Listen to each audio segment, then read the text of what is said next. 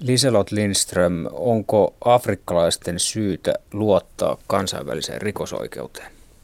On syytä luottaa, mutta myös muiden olisi syytä luottaa. Ja niin ei ehkä nyt ole.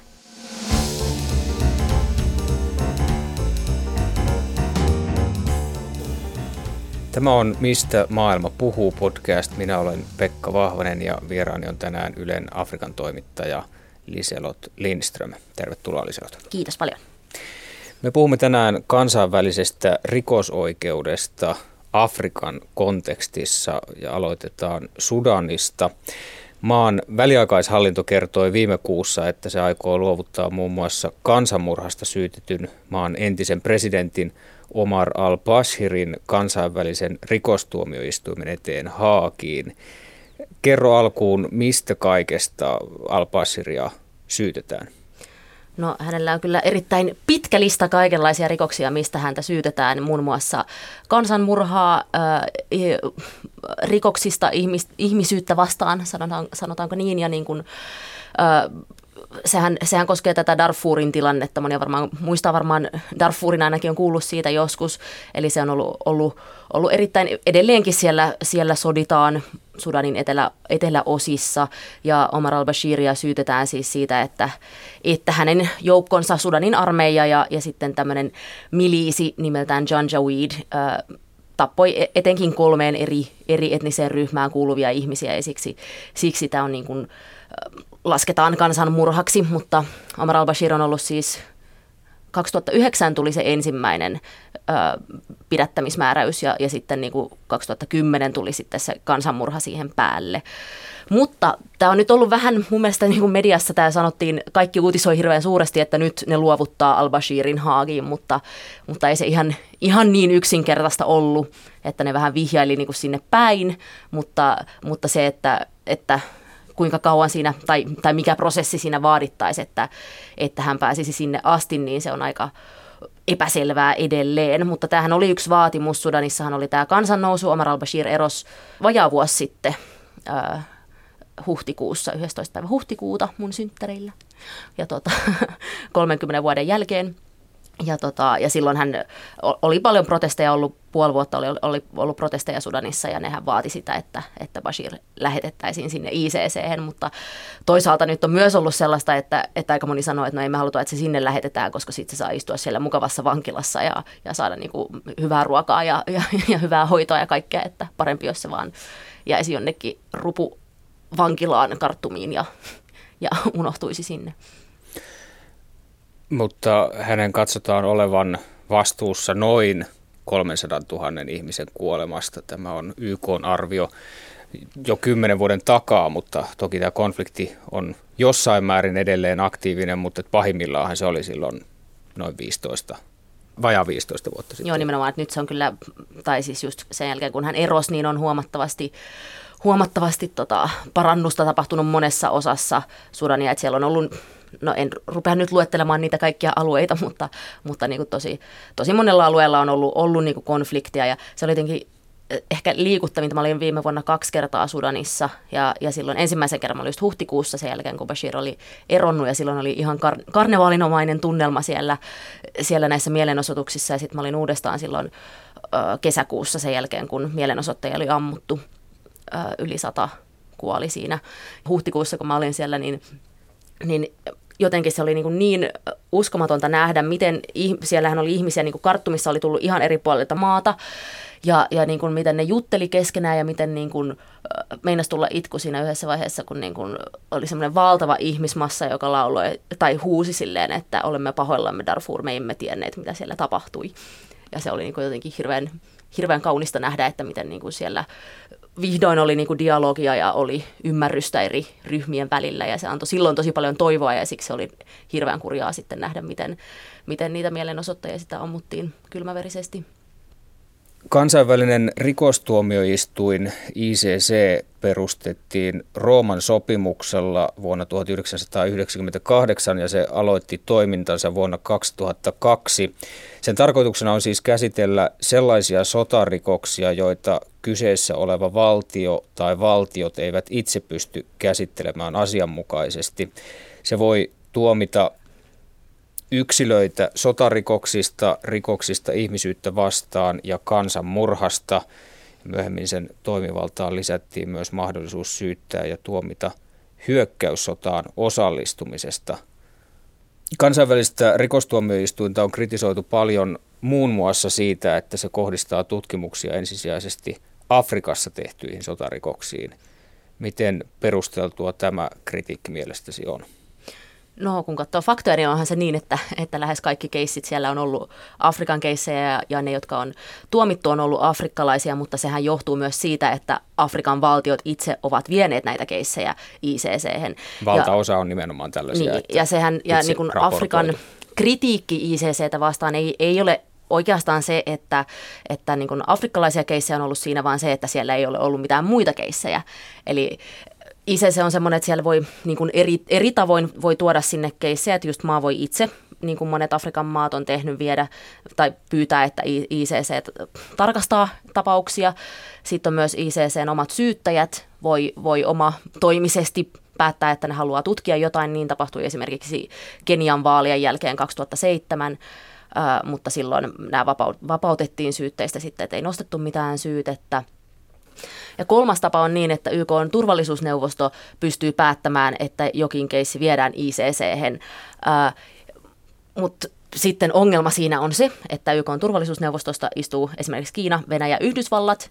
Mikään niistä maista ei ole ratifioinut tätä, eli he eivät kuulu ICC-hen, eli heitä ei pystytä viemään ICC-hen, tai pystyttäisi, jos turvallisuusneuvosto niin päättäisi, mutta eihän ne sitten aio sitä tai itseään viedä niin kuin ICC. Mutta, tota, Mutta tämä Al-Bashirin ja Sudanin tapaushan se oli nimenomaan, nimenomaan sellainen. Niin. Turvallisuusneuvoston niin, kautta. Nimenomaan, joo. Mutta sehän tarkoittaa sitä, että koska niillä on ne, se veto-oikeus siellä, siellä neuvostossa, niin Yhdysvallat, Kiina, Venäjä pystyy suojelemaan omia omia liittolaisiaan ja itseään, että heitä ei voi viedä sinne. Ja se on ehkä ollut se Afrikan kritiikin pääpiste. Viime vuosina on kuitenkin tutkittu ICCssä muidenkin maiden kuin Afrikan maiden tapauksia.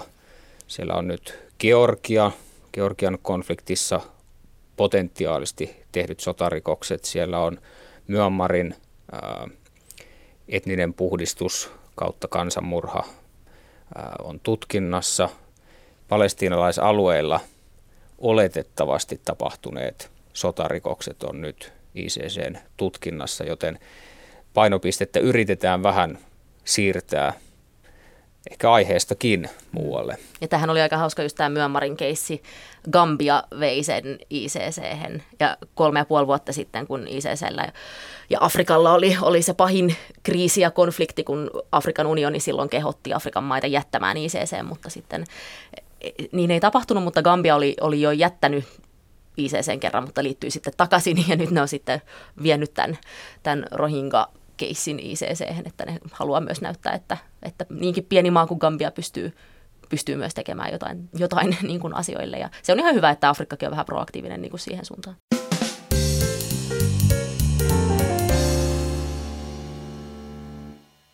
Afrikan unionillahan on myös oikeudellisia rakenteita, jotka on osittain päällekkäin kansainvälisen rikostuomioistuimen kanssa. Ja monet valtionpäämiehet Afrikassa haluaisivat lisätä Afrikan unionin roolia ja vähentää ICCn painoarvoa. Voiko Afrikan unionin oikeudelliset elimet sinun mielestäsi korvata kansainvälistä rikostuomioistuinta? No tässä vaiheessa Afrikan unioni on käynyt viime vuosina läpi todella paljon reformeja ja se on niin kuin tehostunut erittäin paljon ja tullut enemmän tarkoituksenmukaiseksi.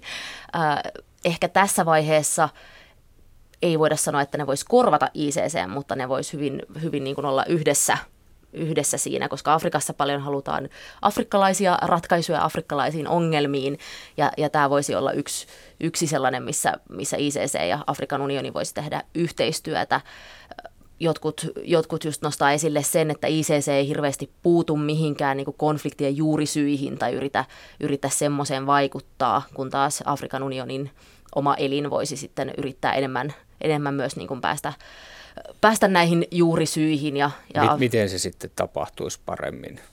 No varmaan niin, että, että niin kuin olisi enemmän dialogia eri maiden välillä ja, ja just sellaista niin kuin Afrikan unionilla on tosi kunnianhimoinen nyt semmoinen ohjelma, että miten ne pääsee 50 vuotta eteenpäin, Agenda 2063. Yksi tavoitteista siinä oli, että, että aseet hiljenisivät vuonna 2020. No sehän ei tule tapahtumaan, mutta kuitenkin tehdään erittäin paljon töitä ruohonjuuritasolla ja, ja yritetään dialogin avulla, avulla saada, saada parempaa yhteistyötä mantereella. Ja, ja yksi asia, mikä myös vaikuttaa paljon, paljon just nyt Afrikassa on tämä vapaakauppasopimus, mantereella yhden vapaakauppasopimus, että kunhan se astuu kunnolla voimaan, niin se, että ne pääsee, Afrikan maat pääsee enemmän tekemään kauppaa toistensa kanssa, niin se myös tarkoittaa sitä, että on enemmän kiinnostusta ää, solmia rauhaa ja, ja, ja olla ystäviä keskenään, mutta Kansainvälisen rikostuomioistuimen tärkeimpiä keissejä on ollut Kongon demokraattisen tasavallan entisen varapresidentin Jean-Pierre Bemban 18 vuoden tuomio, joka hänelle annettiin vuonna 2016, mutta kahta vuotta myöhemmin ICCn vetoomustuomioistuin kuitenkin vapautti hänet. Oikeus päätyy lopulta toteamaan, että Kongon demokraattisen tasavallan oloissa ei voinut olettaa – että Bemba olisi voinut täysin hallita johtamiaan ja sotarikoksiin syyllistyneitä joukkojaan. Ja merkittävä oikeustapaus on myös edelleen kesken oleva Norsunluurannikon entisen valtiopäämiehen Laurent Kpakpon tapaus. Alempi oikeusaste vapautti hänet syytteistä, jotka liittyivät väkivallan lietsomiseen vaalien jälkeen, mutta hän ei kuitenkaan ole vielä vapaa mies. Ei, koska ICC itse valitti tästä ja vie, vie, vie sen eteenpäin. Mutta just kun mainitsit tämän Jean-Pierre Bemban, niin aiemmin, viime syksynä tuli toinen kongolainen keissi, mm, Boskon Taganda, joka on myös sotaherra Kongosta. Mutta just se, se konflikti, tai siellähän on tosi paljon eri konflikteja, jotka sitoutuu toisiinsa just siellä, siellä Itä-Kongossa. Ja siinä on jotenkin tosi hankalaa sanoa, että kuka on nyt sitten se, joka on se suurin ja pahin herra. Jos tämä Boskon Taganda, hän on, niinku, hän on ollut kenraali Kongon armeijassa, hän on ollut Ruandan armeijassa, hän on ollut niinku, äh, sotaherrana äh, kapinallisten kanssa ja, ja sitten vi, viimeisenä niin kun hän johti M23 kapinallisia Goomassa Itä-Kongossa ja sitten hän joutui siellä riitaan omiensa kanssa ja sen jälkeen he itse käveli Yhdysvaltojen suurlähetystöön Kikallissa Ruandassa ja, ja luovutti itsensä. Mutta tämä just osoittaa sen, että kuka on sitten, sodassahan on aina säännöt, ja, mutta sitten on myös aina voittajia ja häviäjiä kaikissa sodissa ja yleensähän se voittajat on ne, jotka päättää, että, että mikä on sitten se sotarikos vähän. Mutta mut se on niin, niin, niin, niin hankalaa siellä valita just se yksi tyyppi, joka joka on sitten vastuussa kaikesta väkivallasta. Ja tämähän on siis kansainvälisen rikosoikeuden niitä suuria kysymyksiä, että missä määrin voidaan ää, tuomita joku, joka on johtanut joukkoja tai ollut vastuussa jostain mm hallituksesta. Että tästä just, on ollut eri tuomioistuimilla vähän niin kuin erilaisia tulkintoja. Mm, ja sama just Bashirin keissi, että sen takia sehän oli suuri skandaali silloin, kun Etelä-Afrikka, joka kuuluu ICC, ei suostunut luovuttamaan Bashiria, kun hän oli siellä. No, lopultahan tuomioistuin Etelä-Afrikassa päätti, että hänet pitää, pitää ottaa kiinni, pidättää ja lähettää Haagiin, mutta silloin hän oli ehtinyt poistua maasta. Mutta Etelä-Afrikka just sanoi, että se on, se on niiden oman lainsäädännön vastaista, koska, koska jos ne pidättää häntä, niin sitten Sudan, Sudanissa uhkaa tulla vallanvaihdos ja sellaistahan ne ei voi tehdä. E, että se on, ja, ja samalla niin kuin just, jos mietitään al-Bashiria, niin tuskin hän on hirveästi itse niin kuin, suoraan tappanut ketään, mutta on antanut paljon komentoja, että, että tehkää näin, että kuka on sitten se, joka tuomitaan, se, joka on, joka on päättänyt, että näin tehdään, vai se, joka on sitten painanut sitä liipasinta. Niin, nämä on usein aika vaikeaa todistaa, että, että, että minkälaisia komentoketjuja on, mm. on tota eri hallituksissa tai, tai tota armeijoissa, mutta että tietenkin lähtökohtana pitää olla kansainvälisessä rikosoikeudessa se, että ne, jotka sitä politiikan suuntaa määrää, että ne on, ne on vastuussa.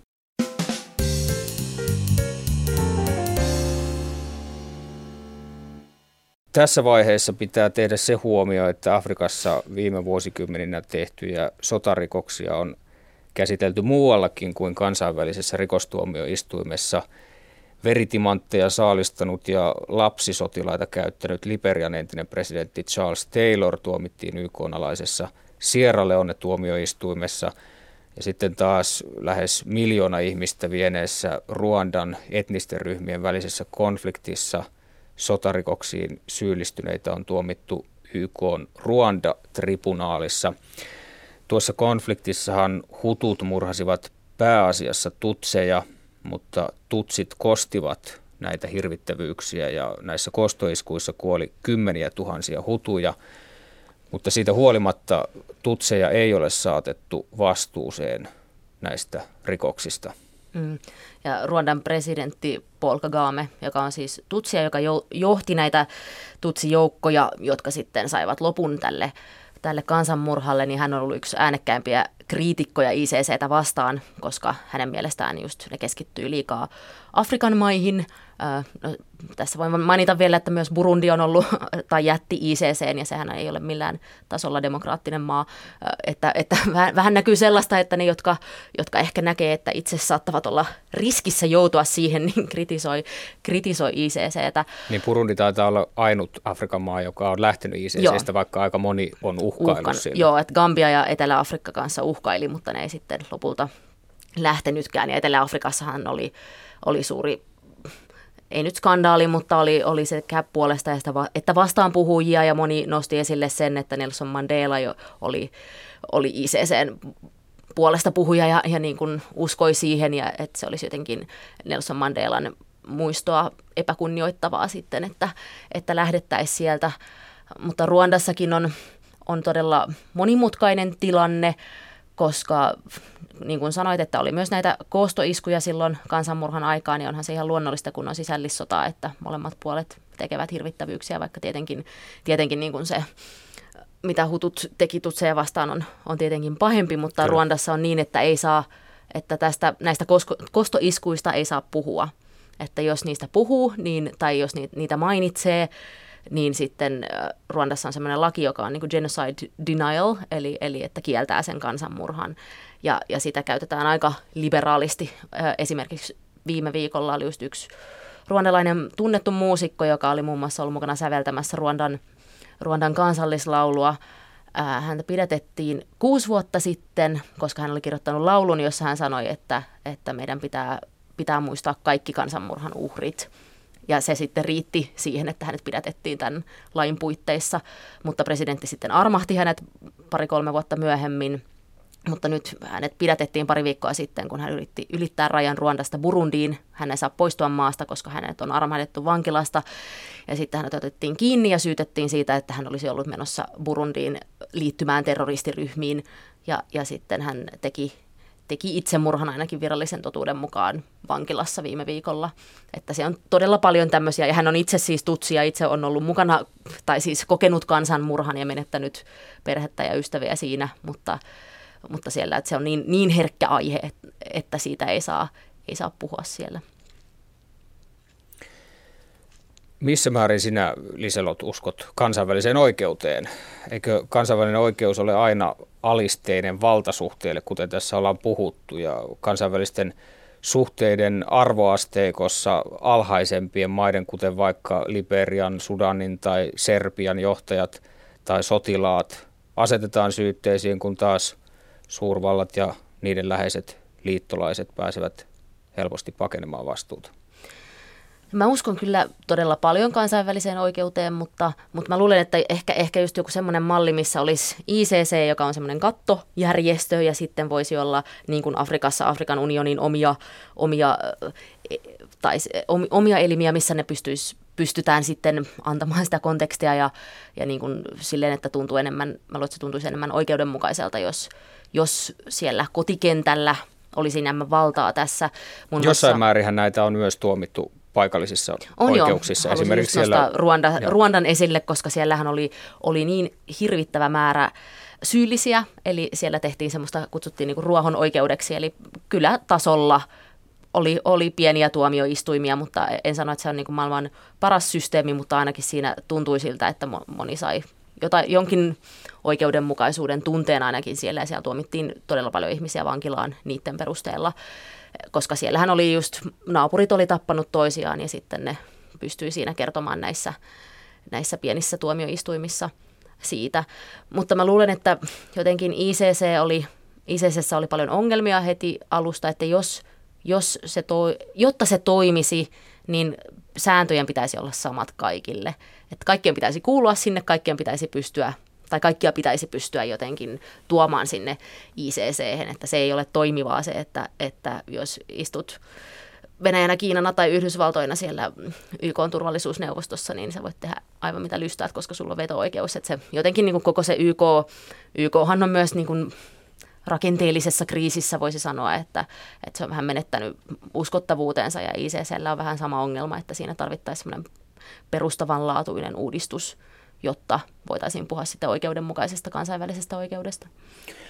Niin viime vuonna ICC luopui tutkimasta Yhdysvaltain mahdollisesti Afganistanissa tekemiä sotarikoksia, johtuen nimenomaan siitä, että Yhdysvallat ei halunnut ja painosti ICCtä luopumaan näistä tutkimuksista.